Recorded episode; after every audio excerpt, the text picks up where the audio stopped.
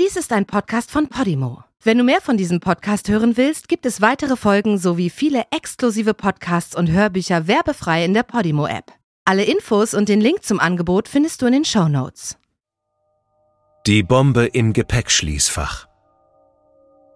Es war ein ohrenbetäubendes Geräusch. Ein beängstigend lauter Knall. In der großen Bahnhofshalle Östbane Hall am Osloer Hauptbahnhof ertönte eine Explosion.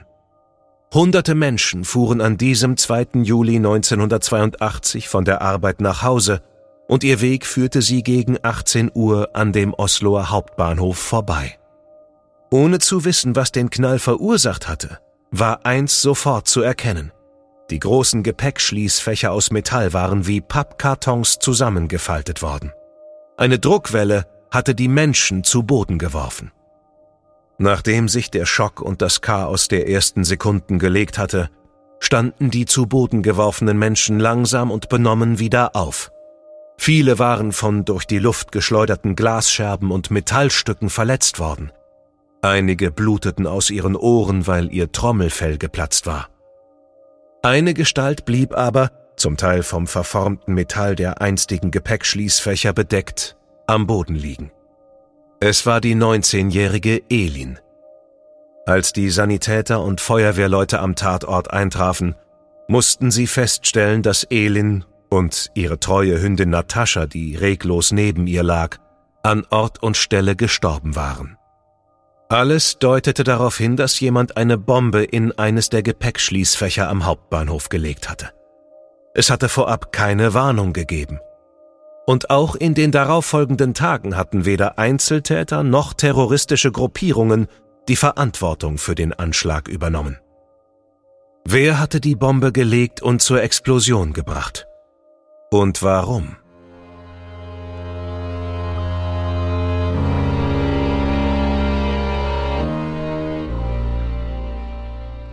Du hörst Morden im Norden. Eine Podcast-Serie über einige der aufsehenerregendsten Mordfälle Skandinaviens.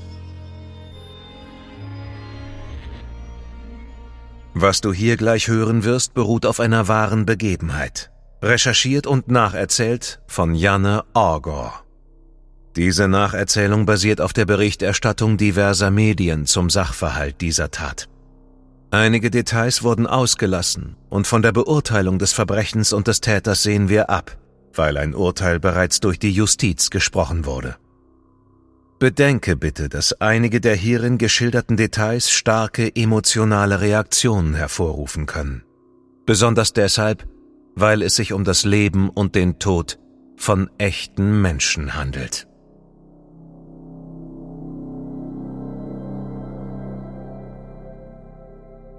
Kurz nach der Explosion traf die Polizei am zerstörten Hauptbahnhof ein. Zusammen mit den Feuerwehrleuten und den Sanitätern verschafften sie sich einen ersten Überblick über die Personenschäden. Die 19-jährige Elin Stoltenberg-Dahl, die am Osloer Theater eine Ausbildung machte, war tot. 11 weitere Personen waren verletzt und ein 67-jähriger Mann hatte lebensbedrohliche Verletzungen erlitten und kämpfte noch um sein Leben. Der Hauptbahnhof war kaum wiederzuerkennen und musste gründlich aufgeräumt werden. Gleichzeitig musste die Polizei die Ermittlungen in diesem Fall sofort aufnehmen. Der Bahnhof wurde abgesperrt, damit die kriminaltechnischen Untersuchungen und die Spurensicherung von den Experten durchgeführt werden konnten. Es dauerte einige Tage, bis der Verkehrsknotenpunkt für die Öffentlichkeit wieder zugänglich gemacht werden konnte. Und als der Hauptbahnhof wieder geöffnet war, gab es erstmal keine Schließfächer, in denen die Passagiere ihr Gepäck zeitweilig unterbringen konnten. Die 19-jährige Elin war mit ihrem Hund spazieren und saß in der Kabine des Passbildautomaten, als die Bombe hochging. Kurz zuvor war sie noch schnell im Bahnhofskiosk gewesen, um ein paar Sachen einzukaufen. Sie war auf dem Weg zu einer Freundin, um ihr beim Umzug zu helfen. Warum sie beschlossen hatte, den Passbildautomaten zu benutzen, wusste man nicht. Die Laboruntersuchungen ergaben, dass der in der Bombe eingesetzte Sprengstoff Dynamit war.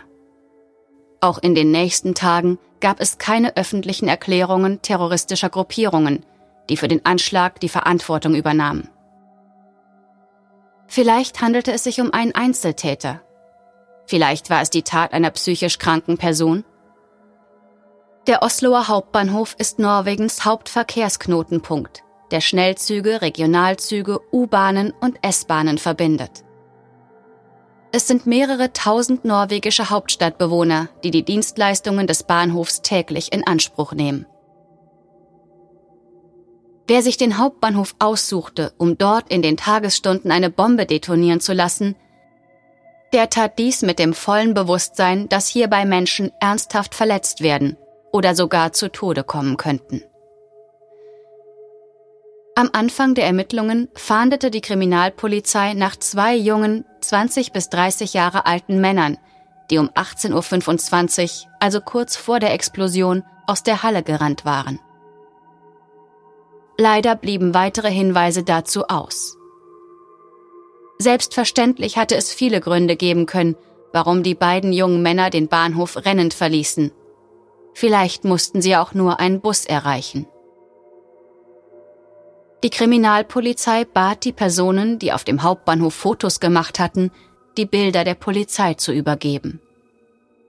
Vielleicht hatten sie auf ihren Aufnahmen versehentlich verdächtige Personen abgelichtet oder andere mögliche Hinweise darauf festgehalten. 2 Tage nach der Explosion veröffentlichte die Polizei das Phantombild einer Person, nach der man fahndete.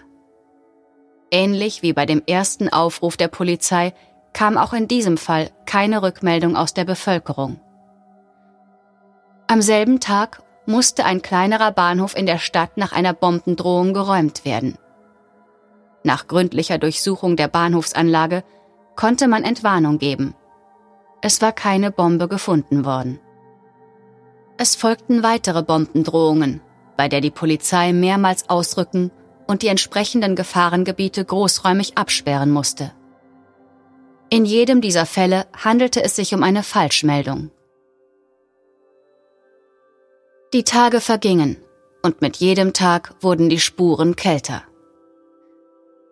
Was in der Öffentlichkeit nicht bekannt war, war der Fund einer Ladung Dynamit, den man im Mai am Bahnhof Trosterud-Station im Stadtteil Alna gefunden hatte. Die Polizei brachte den Fund mit einer Explosion am Bahnhof Säter-Station in Verbindung, die sich 2 Wochen vor der Explosion am Osloer Hauptbahnhof ereignet hatte. Hier war in der Nähe eines Straßenbahnwagens eine Bombe detoniert. Doch da die Bahn verspätet gewesen war, war niemand zu Schaden gekommen. Warum man in der Folge dieser Tat nicht die Mordkommission eingeschaltet hatte, war wohl damit zu erklären, dass die Tat als ein dummer Jungenstreich eingestuft worden war. In europäischen Ländern ist der Einsatz von Dynamit äußerst selten. Im felsigen Norwegen sieht das dagegen anders aus. Hier ist es fast schon als normales, alltägliches Hilfsmittel zu betrachten, das auf den meisten Baustellen zu finden und deshalb auch relativ einfach zu beschaffen ist. Die kriminaltechnischen Untersuchungen der Bombe vom Hauptbahnhof ergaben, dass zum Zünden der Bombe keine Zündschnur verwendet worden war, sondern dass sie stattdessen mit einem elektrischen Zeitzünder oder einer ferngesteuerten Zündungseinheit gezündet wurde. Möglicherweise per Funksignal. Heute kommen vielfach Mobiltelefone zum Einsatz, wenn es darum geht, solche Zündungseinheiten anzusteuern und den dazugehörigen Sprengsatz zur Detonation zu bringen. Doch diese Tat war 1982 verübt worden. In einer Zeit, wo das erste tragbare Mobilfunktelefon sich noch in der Entwicklungsphase befunden hatte. In dem von der Polizei angefertigten Täterprofil hieß es, dass man nach einer Person fahnde, die, wie man es so schön ausdrückte, eine gewisse Vorliebe für Schienenfahrzeuge habe. Henrik Bauge, ein Psychiater, der bei der Polizei arbeitete, vermutete, dass das Attentat nicht auf eine politische Ideologie oder eine terroristische Vereinigung zurückzuführen sei. Es war vielmehr eine Person, die Aufmerksamkeit suchte. Später würde sich zeigen, dass die von Bauge zu diesem Zeitpunkt geäußerte Vermutung richtig war. 5 Tage nach dem Bombenanschlag hatte die Polizei eine Liste mit potenziellen Tätern erstellt, die aus der Fallanalyse hervorgegangen waren, weil sie mit dem erstellten psychologischen Profil und mit den Hinweisen aus der Bevölkerung übereinstimmten. 15 Kriminalbeamte wurden von anderen Fällen abgezogen, um in der vorliegenden Angelegenheit einen schnellen Ermittlungsverlauf zu gewährleisten. Den Menschen, die sich zum Zeitpunkt des Bombenanschlags auf dem Hauptbahnhof aufgehalten hatten, wurde psychologische Hilfe angeboten. Dieses Angebot wurde von sehr vielen Menschen, die immer noch unter Schock standen, dankend angenommen. Einige von ihnen hatten noch Reste von Metall- und Glassplittern in ihren Körpern. Sie waren nach der Explosion so traumatisiert und geschockt gewesen, dass sie nicht auf die Idee gekommen waren, in die Notaufnahme zu gehen, sondern stattdessen nach Hause geeilt waren. Der 67-jährige Mann, der bei der Explosion schwer verletzt worden war, befand sich nach wie vor auf der Intensivstation. Sein Zustand war immer noch kritisch. 4 andere Verletzte waren zwischenzeitlich wieder entlassen worden. Die Polizei suchte unterdessen nach Zeugen und nahm schließlich Kontakt zu einer Gruppe norwegischer Pfadfinderinnen auf, die sich zur Tatzeit im Bahnhof aufgehalten hatten. Nach und nach konnte sich die Polizei mit den privaten Fotoaufnahmen der Menschen, die auf dem Bahnhof gewesen waren, schließlich einen Überblick über die Minuten vor der Explosion verschaffen. Ein Wochenmagazin setzte für sachdienliche Hinweise, die zur Aufklärung des Falles beitragen konnten, eine Belohnung von 50.000 Kronen, ca. 4.800 Euro aus. Das Ausloben dieser Belohnung erschwerte der Polizei allerdings die Ermittlungsarbeit. Oftmals führt diese Maßnahme dazu, dass sich angebliche Zeugen an die eigenartigsten Dinge erinnern wollen und sich mit irreführenden Geschichten an die Polizei wenden. Als eine Woche nach dem Bombenanschlag Elins Beerdigung stattfand, war die Kirche beim Östre-Gavlün-Friedhof übervoll mit Familienmitgliedern, Freunden, Kollegen und mit Mitarbeitern der norwegischen Bahngesellschaft. Viele trugen Weiß als Symbol des Friedens, denn Elin war politisch aktiv gewesen und engagierte sich in einer sozialistischen Jugendpartei und in der Friedensorganisation Freds March 82. Für den Fall, dass der Täter auf der Beerdigung auftauchen sollte, waren viele Polizeibeamte in Zivilkleidung zur Beobachtung des Trauerzugs unter die Menschenmassen gemischt worden. Es waren jedoch keine männlichen Verdächtigen entdeckt worden. Am 12. Juli, 10 Tage nach dem Bombenanschlag, gab es einen Durchbruch bei den Ermittlungen. Die Polizei machte einen weiteren Bombenfund am Osloer Hauptbahnhof. Die Bombe war intakt. Ein Bahnhofsangestellter hatte einige Tage vor der ersten Bombenexplosion ein Gepäckschließfach geleert, da die maximale Mietdauer für das Fach abgelaufen war. Das Paket, das sich in dem Fach befunden hatte, war nach der Entnahme in eine Plastiktüte gelegt und eingelagert worden. Einem aufmerksamen 18-jährigen Lagermitarbeiter fiel das mysteriöse Paket auf.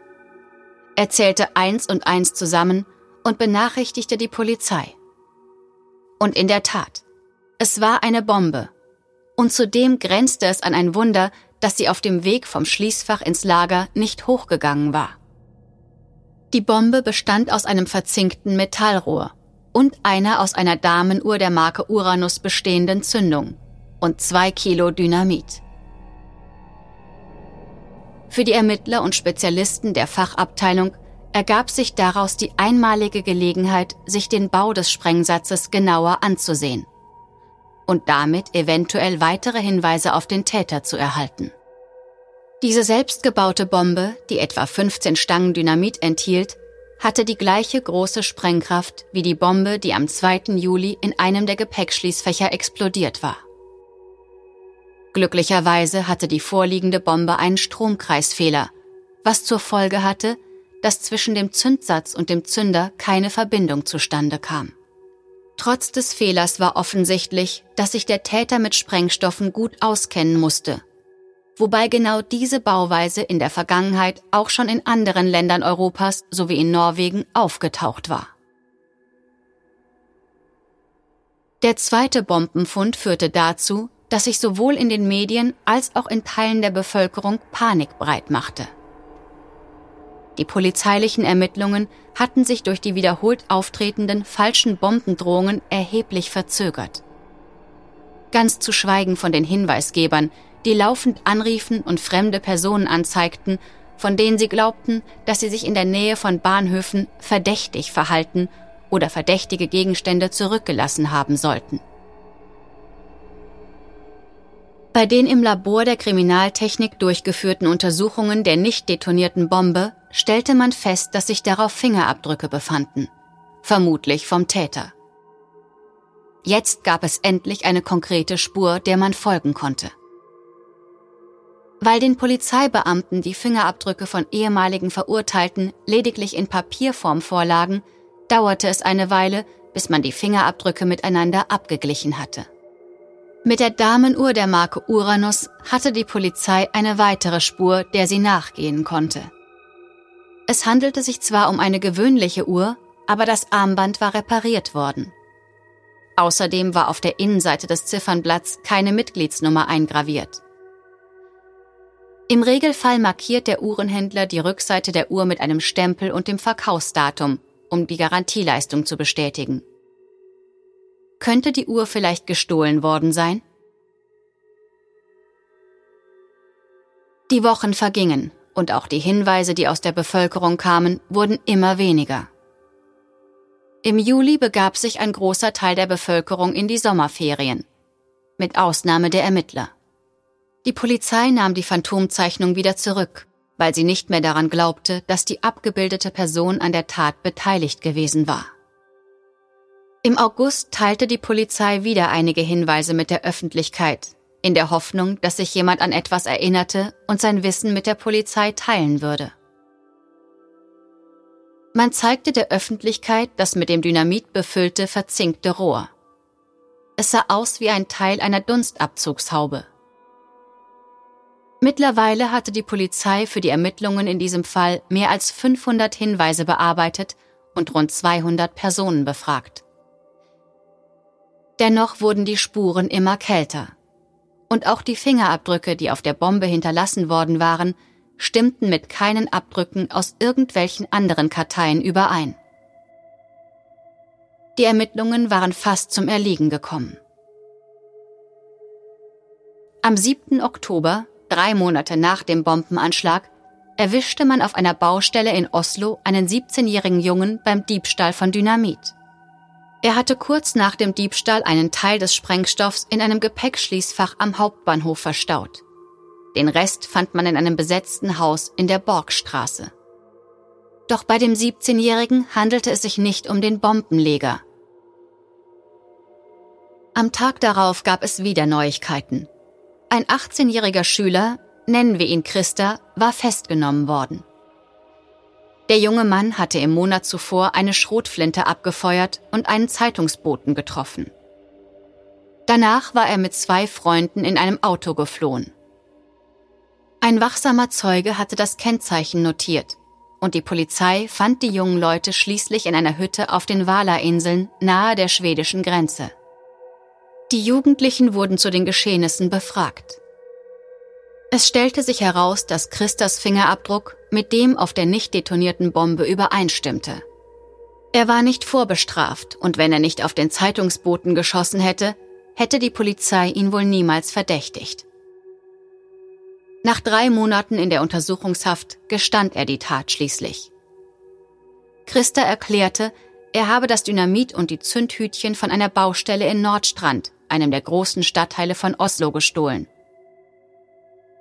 Zusammen mit einem Kumpel hatte er auf den Zeitungsboten geschossen, um dessen Auto zu stehlen. Sie wollten eine nahegelegene Post ausrauben. Sie waren es gewesen, die die Bombe, die am 2. Juli explodierte, am Hauptbahnhof gelegt hatten. Sie hatten sich vorgenommen, damit die norwegische Bahngesellschaft zu erpressen. Doch als die Bombe dann tatsächlich hochgegangen war, ließen die beiden den Erpresserplan wieder fallen. Auch für die Explosion im Frühsommer, die sich am Bahnhof Säterstation ereignete, waren die beiden verantwortlich. Hinzu kam, dass Christa das Gymnasium, das er besuchte, in Brand gesteckt hatte. Danach hatte er dem Schulleiter einen Erpresserbrief geschickt und 30.000 Kronen dafür verlangt, das Schulgebäude nicht erneut in Brand zu setzen. Eine andere Schule hatten sie derart verwüstet, dass sich der Schaden auf mehr als 2 Millionen Kronen belief, ca. 192.000 Euro. Am Ende gestand Christa über 30 Straftaten. Viele von ihnen waren schwere Verbrechen, und sowohl der Bombenanschlag als auch die Brandstiftung waren mit langen Haftstrafen verbunden.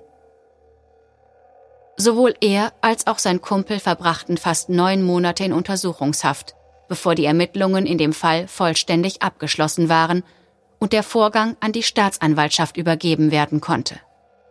Über die psychiatrische Untersuchung der beiden jungen Männer war nie detailliert in den Medien berichtet worden. Jedoch waren die Schuld und die Haftfähigkeit der beiden bestätigt worden. Als der Fall vor Gericht kam, waren die beiden Angeklagten mittlerweile 19 Jahre alt.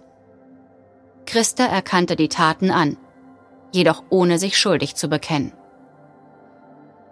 Bezogen auf die zahlreichen Anklagepunkte bestritt sein Kumpel, Genaueres darüber gewusst zu haben, insbesondere als es zu der Bombenexplosion am Hauptbahnhof kam. Die Haftstrafe lautete schließlich auf 11 Jahre Gefängnis. Das Urteil fiel knapp ein Jahr, nachdem die Bombe am Osloer Hauptbahnhof explodierte und Elin Dahl das Leben kostete. Das Gericht glaubte Christas Erklärung, dass es nicht geplant gewesen sei, die Bombe am Hauptbahnhof zur Detonation zu bringen. Sie hatte nur dazu dienen sollen, die norwegische Bahngesellschaft zu erpressen. Dass Christa so jung war, kam ihm bei der Verurteilung zugute. Sein Kumpel kam mit einer Strafe von nur wenigen Monaten davon. Doch für die Überlebenden und die Hinterbliebenen der Opfer hatte die Explosion weitreichendere Konsequenzen. Elin Dahls Mutter zog ins Ausland, um nicht an den Verlust ihrer Tochter erinnert zu werden. Und Elins große Schwester Runa machte eine Ausbildung in Dänemark, bevor sie sich weit entfernt von Oslo niederließ.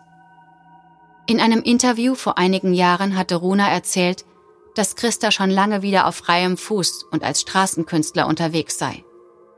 Einige Bekannte haben erzählt, sie hätten ihn auf der Straße sitzen und Kreidebilder malen sehen. Meine Mutter hat sich mit seiner Mutter getroffen, um darüber zu reden, wie es beiden dabei ergangen war, ein Kind zu verlieren. Abgesehen von der Tatsache, dass Christa noch lebt. In Erinnerung an Elin sammelten ihre Kollegen Geld, das sie dazu benutzten, um ihr ein Denkmal zu errichten. Ein Künstler aus der Region fertigte ein Relief mit Friedenstauben aus vergoldeter Bronze an, das noch heute in Erinnerung an Elin am Haupteingang des Bahnhofs zu sehen ist. Die Gepäckschließfächer sind längst alle entfernt und in einem separaten, von Kameras überwachten Raum neu aufgestellt worden.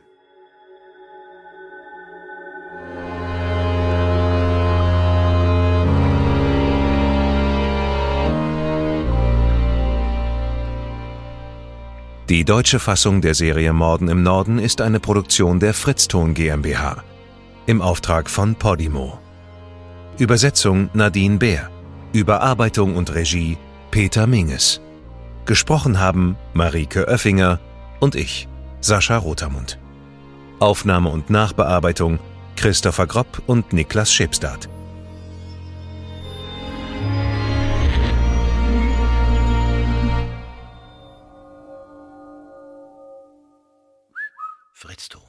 In der Podimo-App hörst du tausende Podcasts und internationale Hörbücher aller Genres. Dabei erhältst du personalisierte Empfehlungen und kannst deine Lieblingsinhalte auch offline hören. Ganz egal, ob zu Hause, in der Bahn oder beim Spazierengehen. Lass dich mit Podimo von spannenden Geschichten in den Bann ziehen, lerne etwas Neues oder hol dir Tipps für dein Familienleben.